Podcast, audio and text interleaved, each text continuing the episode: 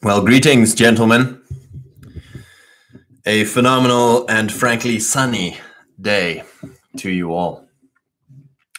I hear some of you are absolutely just crushing, ascendant, thriving, in fact.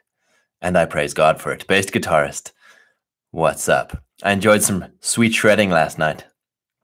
It was very good, and then I had to go to bed. You late you late people. God bless you. Well, gentlemen, it's been a uh, wonderful uh, weekend of travels and a fellowship. Fellowship of the paddle. Missouri was a great time uh, with the uh, Shepherd's Crook intensive, the men's camp, phenomenal. Um, all male space, man. It's a powerful thing. So it was uh, wonderful. Probably about 40 dudes on a river in Missouri somewhere. Um, it's really good to meet some of you in person as well. It's always it's always great to move online relationships into the real world. IRL in real life. That's right. And um, yeah, I got to have some good, uh, really good campfire chats some really good uh, canoe side chats. Um, one of our great Anons almost drowned and was saved by Baywatch Brandon. It was very impressive and uh, mutually uplifting, edifying, a very edifying experience for all involved. It was wonderful. Well, Marcel, a good day to you, fine sir. I hope your farm uh, has had a marvelous crop, a marvelous um, harvest. We need to have a phone call sometime soon. That'll be wonderful. Drongo, a good a good Swedish evening to you, sir. Solemn Sentinel, greetings. And the Copper Star. and the Copper Star. New number, who dis? Uh what is that favorite phishing one? Like your rapper name is your middle name and your third grade teacher's last name. nice try, Fed. Nice try of course, our obligatory disclaimer our boog is not against flesh and blood, but against clowns in institutional high places. Feds, you are welcome here, as long as you drop your sweet cash in our local economies and don't report people for raw milk violations. That would be, that would, that would have some words over that. It's our one illegal honeypot activity trafficking of raw milk for pet consumption in Minecraft. Get it right.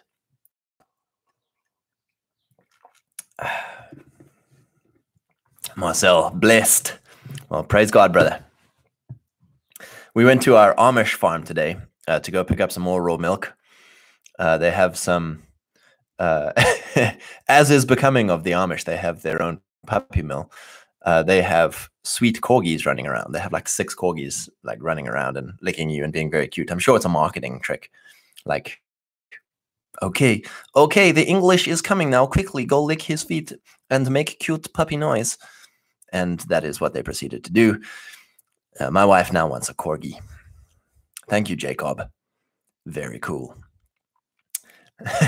Copper Star. Raw milk. That's right. Alan, welcome, sir. I make smoothies from raw milk and ice cubes from collected rainwater. Sir, you are perhaps the healthiest smoothie enjoyer on this chat. That is very impressive. Acid rain is a hoax. Don't believe them, folks. Collect rainwater for your sweet smoothies. Copper Star, the corgis, have the Amish been subverted? Yes, probably so. What is the normal puppy mill breed for the Amish. By God, I hope it's not a pit bull. Hmm? There's demographic things going on there. Well, gentlemen, um, yeah, we had a great time in Missouri. Um, you know, it's it really is amazing just the the energy and encouragement uh, of being in the male space. So I would encourage a lot of you to really be intentional you know, even if it's just like once a month or something, but having a bunch of dudes go camping or go do an activity uh, or go work a project or whatever where it's just dudes. Uh, phenomenal for the morale, let me tell you. Just white pills all around. Had to wear sunglasses. It was that. It was that white pilling. You know what I'm saying? So um, yeah, we we chatted a lot about Dominion. Uh, you know, just all the all the usual things that we bang on in this in this drum circle. Uh, Dominion, no victimhood, uh, taking authority and at appropriate scale. You know, the the scales of family, local economy, tribal institutions. Really pumped about that. Um, and then a lot of uh, practical local economy talk. You know how to practically uh, get your food your food sovereignty back from vertically integrated multinational corporations. Um, and so, you know, one of the most commonly asked questions um, is how? Like, how do you start? How do you start going about that that journey? Um, and I think that's why there's been such a huge pushback on like farmers markets. Like farmers markets are a hub of white, white farmers. Hello, farmers markets are a hub of white supremacy. Very cool, but it's because it's it's real connection, right? It's it's cutting out, it's cutting out the middleman. No birch gold involved when you go direct to the farmer, and uh, you know it's it's connecting people with how food is made. It's connecting people with the actual producers and source, uh, you know, the people who source food and, and uh, uh, package it and, and move it and stuff like that. You, are not just going to a multinational grocery store. And that's incredibly dangerous uh, if your aim is to make your citizenry reliant. You know, if if we want food sovereignty, we're going to have to uh, do the things that they don't want us to do. And what is the number one buzzword to stop us doing things uh, that they don't want us to do is white supremacy or racism, which of course we all know just means white people who are not ashamed of being white, white people who are not going to be reliant on hostile institutions. We will not, uh, we will not become subservient to hostile institutions. We will not be guilt tripped. We will not be shamed. We will not be manipulated. We will not be punished anymore. You know, if you really understand this thing of Christian nationalism, you know, because a lot of guys are like, oh, Scott, why don't you just be a nationalist? Like, what's up? Why is, what's the importance of Christianity when it comes to, you know, that's, just drop that fag stuff. But when you understand the importance of Christ, is that he is the, you know, it's, it's the same thing of saying, like, well, why is being debt free important to nationalism? Because debt because debt free men are uncontrollable. Debt free men cannot be cancelled. Debt free men cannot be uh, threatened, you know, with their livelihoods and all this kind of stuff. The same way that that indebted men can be. Now it's the same with Christ. A man who is subservient to Christ, who is washed and cleaned by the blood sacrifice of Jesus Christ, who has confessed with his mouth and believed in his heart that Christ is Lord, that man is freed from shame from guilt, from condemnation? What is what is the only tool that the media has against us, that academia, that the church, you know, the, the popular church has against us uh, is shame, condemnation, guilt. You know, you saw this with the Donald in 2016, you know, and you're seeing that I, I haven't, you know, again, chaps, I'm, uh, I, I'm ignorant and all this. But from what I've gathered from my sources on the Birding app, uh, the wheelchair uh, Republican candidate, uh, he divulged apparently some things that were going on, some shady things that were going on in DC. And so all they did was scoop some dirt out on him and run run the press. And the guy has to, you know, I, I from what I hear, he did a good job of not buckling. But everyone around him buckled. Everyone around him was like, "Oh, it's shameful. I'm so condemned. Punish me." And apparently, he's lost his primary or whatever, and he's uh, get him out of here it's the same with with the Donald, right? They they tried to uh, bring dirt. Anytime a white man needs to be controlled, whether it's relationships, business, uh, culturally, you know, communally, you try and find dirt on them that is a taboo or a sin, and you you publicly shame them. You publicly accuse or condemn them. Uh, and they'll be like, "Oh, I'm so sorry. Please, I, I repent. I, I remove myself. I resign." I throw myself under the bus. Or if they won't throw themselves under the bus, everyone else around them will will throw them under the bus. They're like, ah, that's shameful, bloody, eh, bloody bigot. Eh, shame on you. I could never tarnish my witness, you know. And, and you throw these guys under the bus. The Donald had FU money. He had FU frame. He had uh, he had some ride or die guys as well. Uh, all the anons, uh, you could say, were ride or die because you know not because we thought the Donald was some paragon of virtue or anything. It's just we knew that you know this guy was going to destroy our enemies. This guy was going to wreak havoc for the people that we wanted havoced. And so all of us were like, yeah, we uh, we couldn't care less if this guy grabbed five cats. Let me tell you, you know, because he's going to do what no moral, virtuous Christian politician has done before, uh, which is to which is to say, "f you" to the status quo, uh, and to those who who are punishing us and, and subjecting us. So, so this is the great importance of Christianity in Christian nationalism, in any nationalist framework, is how do you deal with this low grade generational condemnation and shame that white men carry around with them? Why do they carry shame and condemnation around with them? Is because every authority figure, every trusted institution for the last 70 years, I don't know, could be more, has told white men that they are shameful, worthy of punishment, absolute pieces of trash. Why? Well, slavery. You know, slavery is one of their favorite ones too. Ah, slavery. And it's like, chaps, slavery carries on around the world to this very day.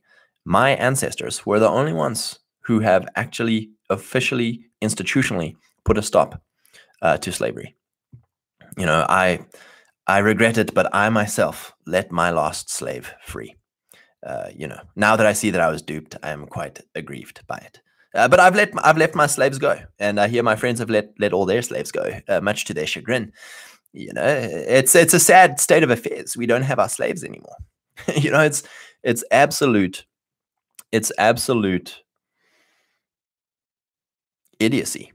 You know, when white boys can't see what they're up to. When people trot out the slavery grievance, number one, slavery is not a sin in the Bible. You know, we had old third third way killer over there.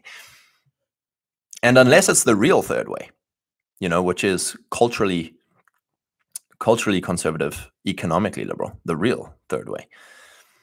Uh, it's it's the fake and gay third way, which is culturally liberal and economically conservative. And it's like, hey, bloody, you know. Anyway, old Keller the other day was like, oh, the sin of slavery is going to be seen. You know, we all look back now at the sin of slavery, and we know it's so bad. I was like, no, uh, actually, majority of the world looks at slavery and, and thinks it's wonderful and it's carrying on right now, bucko. And then number two, slavery is not a sin in the Bible. Man stealing is a sin. Kidnapping is a sin. But the buying and selling and maintenance of slaves, that's not a sin. It's not a biblical sin. So I think in the book of Luke, where Jesus says, Woe to you lawyers, you know, you fancy priestly boys who load, load up the people with burdens that they cannot carry. That is what condemnation for non sins, for taboos. So, a sin and a taboo, right? A sin is when you break a law of God, an explicit scriptural prohibition. If you break that, you are in sin. A taboo is a cultural custom often upheld by women in polite society. For instance, smoking, right? Smoking is now a cultural taboo many Christians, oh, if I smoke, I'm in sin and going to hell. It's like, uh, please, line and uh, you know, uh, chapter and verse, please. Where is that? You know, it's the same even for drinking. You know, I, w- I went to a church service, I don't know, a couple weeks back, and the guy was like, "I never let that bloody uh, perfidious alcohol even touch these lips." You know, and was railing on about how alcohol is is a sin and evil and blah blah blah. And it's like, chaps, drunkenness is what you're talking about. Drunkenness is pro is has a prohibition in the scripture, not drinking alcohol. In fact, you know, anyway.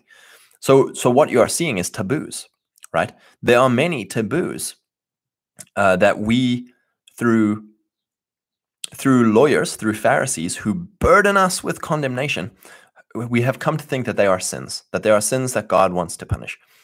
And there is so much freedom. Number one, in that God is not punishing me anymore. If you have confessed with your mouth and believed in your heart that Jesus Christ has made you clean, bro, then you're clean, bro. There is no more condemnation. Jesus did not come to condemn the world, but to save it.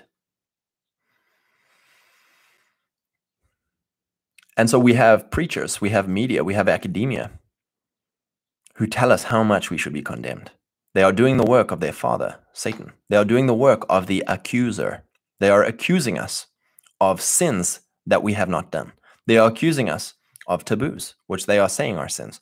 Or if there were very real sins, we those were sins either of our father or our past selves that we have repented of. Once you have repented and made restitution, you are clean, bro. You are free.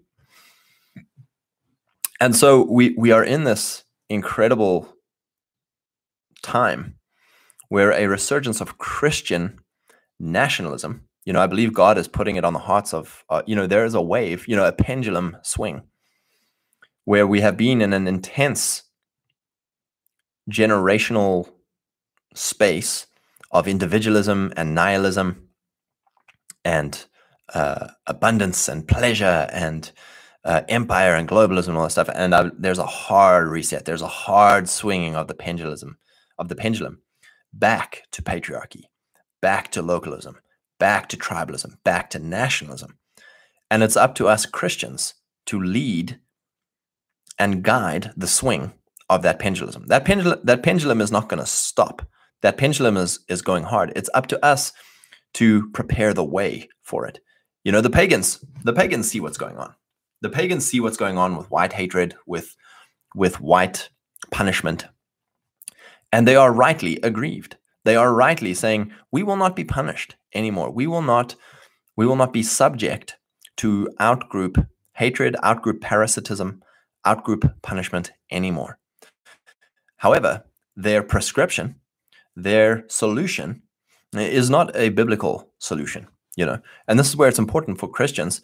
You know, you get all these Christian influencers and leaders and media and academia and churchy guys who won't touch nationalism with a 10 foot pole, who won't touch identity, who won't touch tribalism, who won't touch patriarchy, who won't touch family or localism, any of these things that, that we are coming hard back into for fear of being condemned by the taboos that they have laden up the people that they lead. You know, and those taboos being racism. Racism is not a sin. There is no sin in the Bible called racism. Now, I believe what people are pointing at is murder.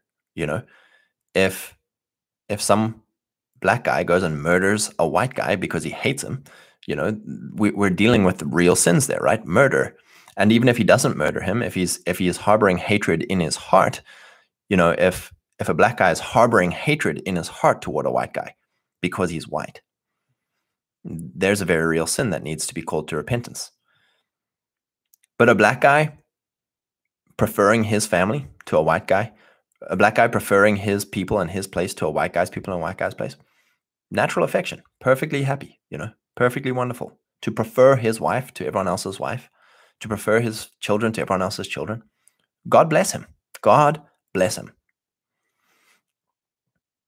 Racism is not a sin, it is a cultural taboo. And you must ask, what is it? You know, if the, oh, it's the actual ADL definition of racism. Let me tell you, it's pretty bad. it's like uh, institutional power with prejudice. Fella, that that you're just describing an institution. Institutions are created to to wield power for their people to judge for their people. Of course there's prejudice. Of course there's prejudice with institutional power. Anyway i didn't even know how i got down this rabbit hole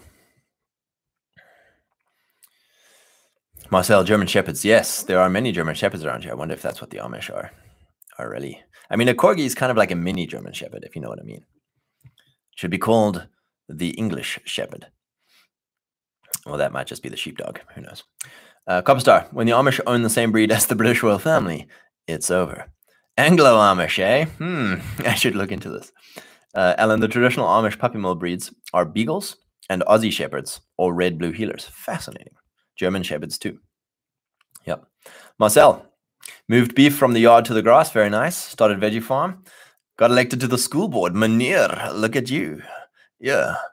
Pending homeowners association board interview. My man, are you a mover and a shaker? Because this is some intense stuff. well done, brother. That's it, man. You're taking control of the things you can take control of. You know, this is absolute king, uh, Kuning energy right here. Let me tell you. Archangelus, welcome, sir. Thank you. It's good to be back. Alan, Madison Cawthorn is a sexual degenerate snake and Zionist as well. Only reason he didn't participate in the orgies was because his hardware doesn't work after his car crash. Hilarious.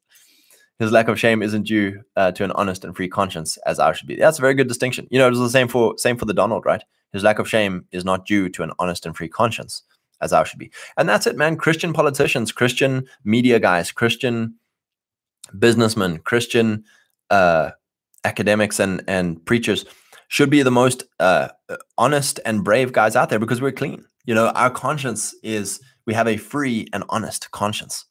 It's really good. Copstar, I already know it's going to be ugly if I'm tried in the public square. Well, sir, that is why you do not do things to get you tried in the public square. Please. Bass guitarist, it's simple. They want what we have, can't create it themselves. So they use sabotage in the form of white guilt and subversion to mentally and eventually physically conquer and destroy us. Yeah, it's it's this whole idea of fifth generation warfare. In any other in any other period in any other uh, era, we live in a period in any other era, era of time. Mass movements of people who are not your people is called an invasion, and tri- you know tribal resource wars. If one tribe has violence and are being pushed out, you know this happened in in South Africa uh, with the the Zulus. Uh, they were a very uh, aggressive and warlike tribe and very dominant, and so they were moving, you know, raping and pillaging their way south down the down South Africa, and um, they were creating this great push of other tribes fleeing violence, right? Fleeing violence, and of course they would then come into other tribes. It, it was just a train reaction of tribal resource wars, of tribal space ge- geographic wars. Um, and so you you come you come back to to the, the modern day with all of these young fighting age men moving thriving you know having families uh, even taking war brides you know of, of the other culture um, taking the resources of the other culture whether that's through government institutions or just through economic uh, economic means there is a resource struggle Housing prices go through the roof. Crime goes through the roof. Uh, wages go through the floor. Services are stretched. You know, we are through wartime dynamics, and no one knows why. It's like because uh, we are in a tribal resource war. Alan, they didn't get rid of slavery, only the legal protections of the laborers and the obligations towards them. Yeah, you know, this whole thing with with slavery, man. You look at the Middle East, you look at Latin America, you look at Asia, you look at Africa. Slavery continues to this day, like actual literal trafficking of owned humans, of kidnapped or uh, man stolen humans. It carries on to this day. Uh, you know, the reason the reason there's no huge black population in Arabia is because the men were all castrated. All the, the slaves were castrated when they were brought in, so there's no heritage there. You know, um, if anything, you know the the American slaves uh, see the heritage of those those American slaves should be very thankful. You know that they weren't as brutally treated as the rest of the world continues to treat slaves and then you look at at how excuse me you look at how um you know because uh ample wording will will often talk about the the need uh, for slavery in a righteous society as a means of working off debts as a means of criminal punishment and you can see that as being righteous you can be like yeah i can see that as being righteous you know and you look at you look at the the way that foreign labor, cheap foreign labor destroys nations, you can also say like we don't want, you know, you can also look at the other way of, you know, because a lot of guys are like, yeah, the South, you know, slavery, all this kind of stuff. And you're like, I can still say that, you know, it's that classic meme of like the Arnold Schwarzenegger arm and whoever that black bodybuilder's arm, like, you know, and it's like wishing slavery, wishing slavery had never existed, you know, like white people, black people. you know you you can you can see the damage that a multicultural society brings and how do you always cre- every multicultural society ever created has been for either cheap foreign labor or cheap foreign resources the reason you conquer another people group and and don't let them out of your economic zone is because you want their their labor or their resources. And then it always leads to war. Not in this generation but definitely in the next. And so you can see how slavery of your own people that's why it says about about the uh, uh, i think it's in in leviticus or uh, you know one of the pentateuchal uh, law books. It talks about you know the jubilee year of forgiving debts because it's your own people group that are enslaved for debt slavery or, or criminal punishments it's, it's all very interesting it's all very interesting yeah, and then like you say, the, the legal protections of labor. So this cheap foreign labor thing, you know, now we have Latin Americans coming up and you know living abs- living terrible lives. You you have African Americans living terrible lives in this economic zone. Uh, you have outsourced industry to Chinese laborers living terrible lives, or Asian laborers living terrible lives. And then and then we have the Silicon Valley automation, you know, robotics technology, all that kind of stuff which is leading to uh, lives of nihilism for the host population, right? It's also a form of, of cheap labor, cheap foreign labor, because it's not your people doing the things. Automa- automation. You know, now robotics is a wonderful thing where where it reduces danger or you know that kind of thing. Um, but where it replaces people entirely, you know, you are replacing your your people. You are erasing your people um, from economic productivity, from economic contribution. And then what is tied to the Silicon Valley automation is Indian tech support. You know, so you have got five different levels of cheap foreign labor or, or slave labor, if you want to call it that, um, that is far below the protections and, and treatment of, of, you know, old world slavery or whatever. Copstar, I heard a pastor say that if you drank too much to legally drive, then you've drank too much for the Lord. My goodness. You know, it's a it's an interesting conversation. You know, these lines. I think people know what drunkenness is, you know. Drunkenness is when you lose control. And, you know, I think I think there's this, you know, like gluttony. When have you when have you gluttonized? I, you know, I often for myself, you know, I've I've noticed I've started, you know, it must be this 30 year old thing. I don't know what's going on. I notice I've been eating more. You know, you finish your first course of dinner and you go back for a second. You finish pudding and you go back for a second. And so when you notice that, you know, and then you don't feel great afterwards because your your body's like, hey, chaps, can we sit down for a bit here, please? Let's have a nap. you know, I don't notice it now. But if if this goes unchecked, you know, a year from now, I'm carrying 50 extra pounds or whatever. Where did I cross the line of sin? You know, so you you can ask the same of many different taboos of many different things. It's a it's a thing of control. Do I control my stomach or does my stomach control me? Do I control my liver or does my liver control me? Do I control my lungs or does my lungs control me? you know, it's like those bloody Mormons. You know, they would have me sitting in a prison cell right now for drinking this coffee. Let me tell you. Whereas for me, you know, I can see that. I can see how coffee is a liability in my life. I spend, I spend an inordinate amount of money on it. Uh, if I don't have it, I have a headache that puts me out of service. Like, it's probably not good to have a reliance, but at the same time, like I enjoy it, and uh, I have a clean conscience before the Lord you know where, where do we draw the line um you know and so that's where you know philosophy comes in and helps you a lot you know with drunkenness you know it, it says give uh, it says if a man is brokenhearted or or whatever like give him wine or give him beer i can't remember it also says wine you know strong wine and beer is a mocker and blah blah blah stuff of course like if a dude is mocking you know again i, I think this whole thing with drunkenness like whatever's in your heart is going to come out you know once your your filter is removed which can also be a very good thing. You know, it's why it's why gentlemen enjoy a beer around a campfire. It's because again, it helps everyone relax and not be politically correct. It's wonderful. But just to outright go and say that to put alcohol on the tip of your tongue uh, is a sin and you are deserving of hellfire, uh, like like my coffee over here. Uh, yeah, you know, you need you need to we need to talk about this, chaps.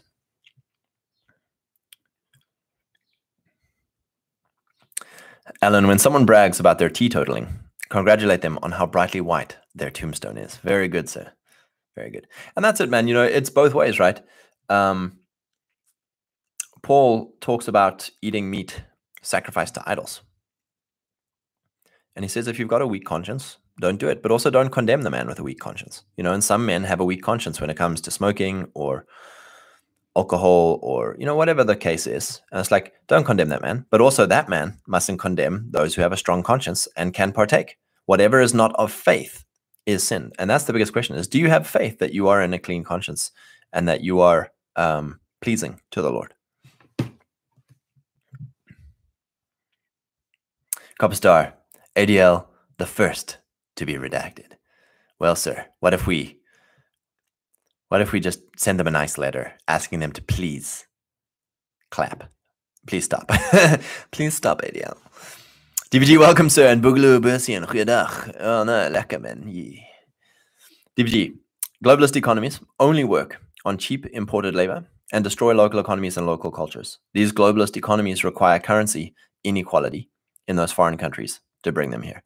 Yeah, and also we we unload all of this Fed printed money over there, you know, and bring resources over. Um, yeah, there's so, so many things tying into that. The globalist leaders in the USA and Europe want to keep Asian or Latin American nations poor to harvest their labor cheaply, knowing that they will risk everything to come here at their own expense. And again, they know that they'll come here and then send all that cash back to Latin America. It's another way of uh, outsourcing inflation. It's another way of outsourcing federally printed dollars. Then it pumps the, the housing market, you know, and who benefits there? It's these huge, big hedge funds who own uh, who own residential properties. You know, uh, it's all yeah, it's all very sinister. Copper Star, Scotty Boy. All memes aside, have you ever been accused of being a Fed? I understand the need to be careful, but some folks are just terrified, and I don't get it. I get it, man. If you watch a lot of the news and the news is, is constantly pumping you stuff of like, you know, this guy said, uh, this guy baked a cake, or this guy didn't bake a cake, and they got him. You know, you can't be a Christian in your business. You know, and if this guy gave ten dollars to the truckers, and now his whole business has gone under, it's all disinformation to get you petrified of living a moral life, to get you petrified of being confident. Uh, I had to come to that moment, right? In 2020, during the lockdown, I was sitting on my lawn in South Africa reading the biography, uh, Smith, Rhodesian Prime Minister.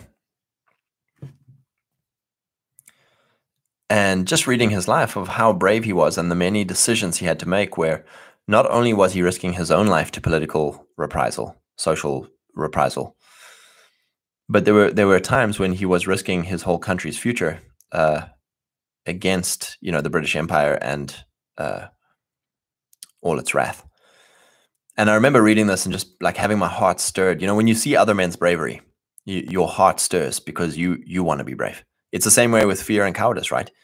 When you see other men's fear and cowardice, you must fight hard the desire for your for your own fear and cowardice to rise up. That's why a, a, a rout on a battlefield is so devastating, is because it it it fear and cowardice runs rampant through the ranks. They just see one man break, the whole the whole group breaks.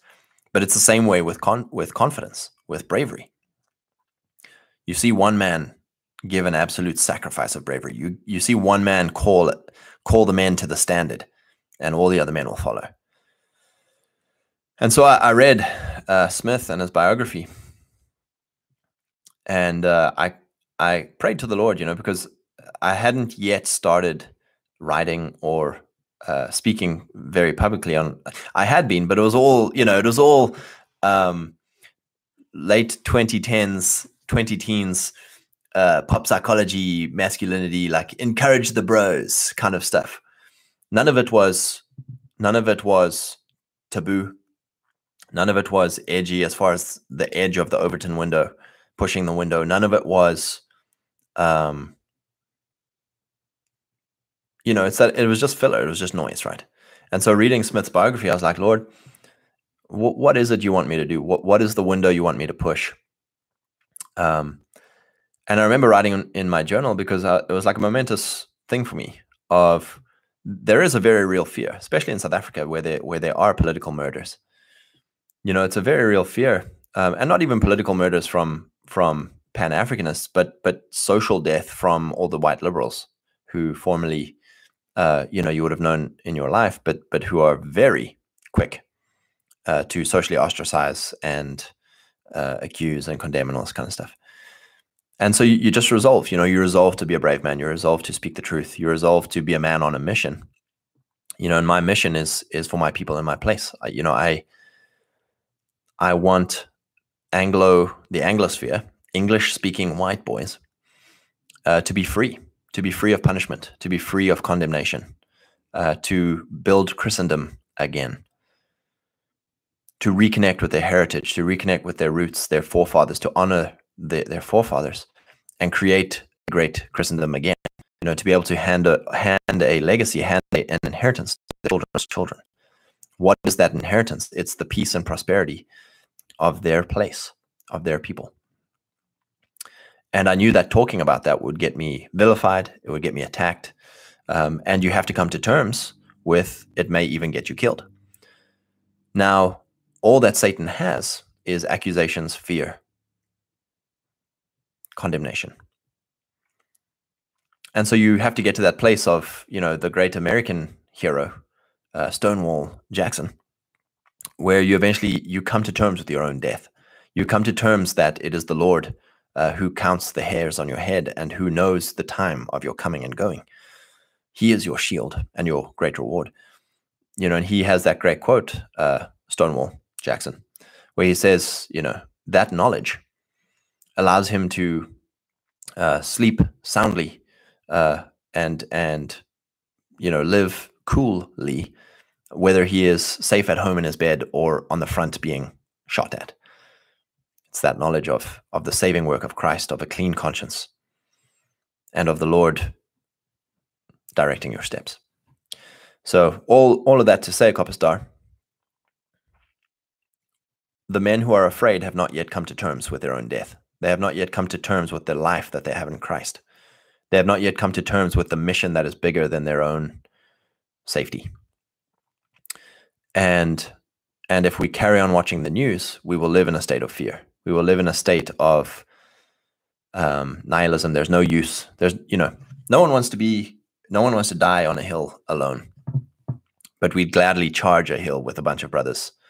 And that's all you need to know is you you just a lot of guys who are afraid also don't know anyone else. They're the only guy. They have yet to also have the moment of meeting other guys, of uh, getting friends, right?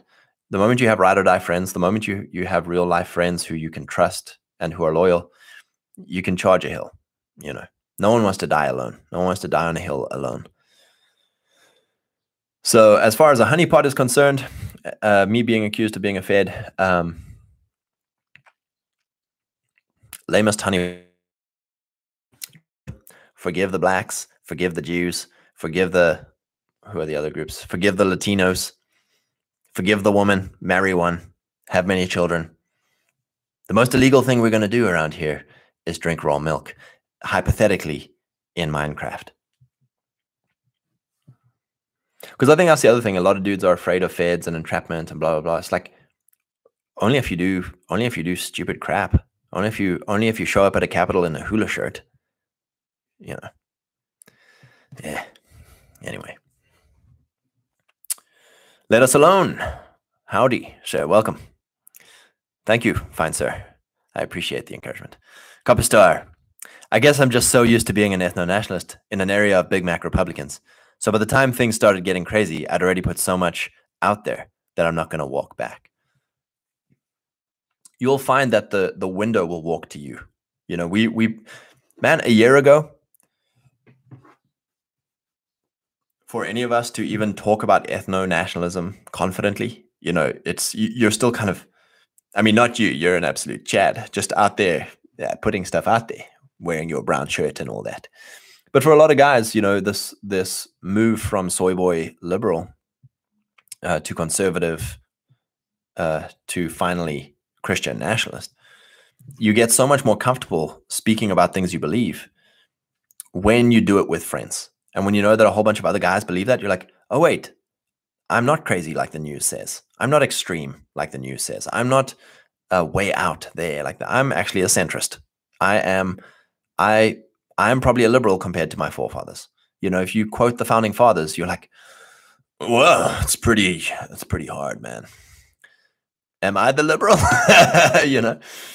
So yeah, the, the window will walk to you, sir.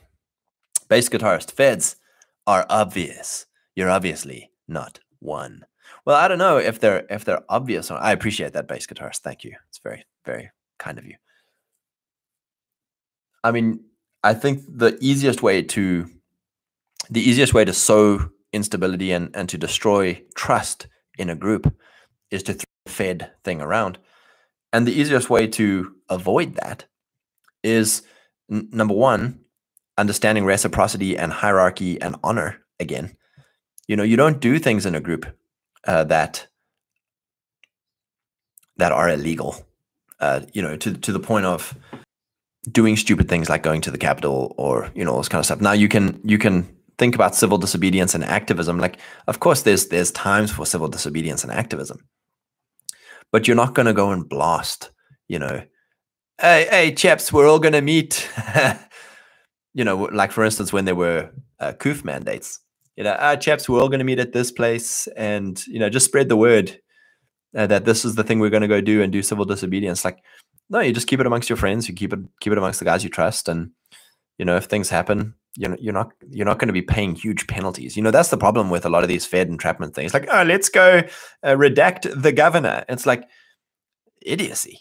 You know what idiocy? Let's go redact the grocery store with an autistic, emotional 18 year old boy who has every single gun part that is illegal. It's like, you know, no one is no one is doing that. You know, and then you get Kellerites and all these fake ass preachers and academics and media people coming in like, oh, white supremacy. Uh, it's like, no,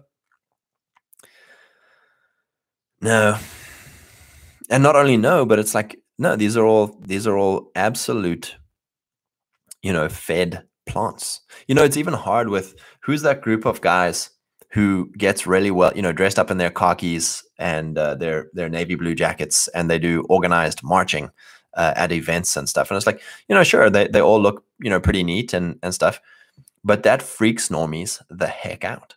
You know, and, and what is uh, what is our honeypot attempting to do? We're attempting to move normies into our window. Where there are normies who are just on the outside of our window and we're trying to move them into our window.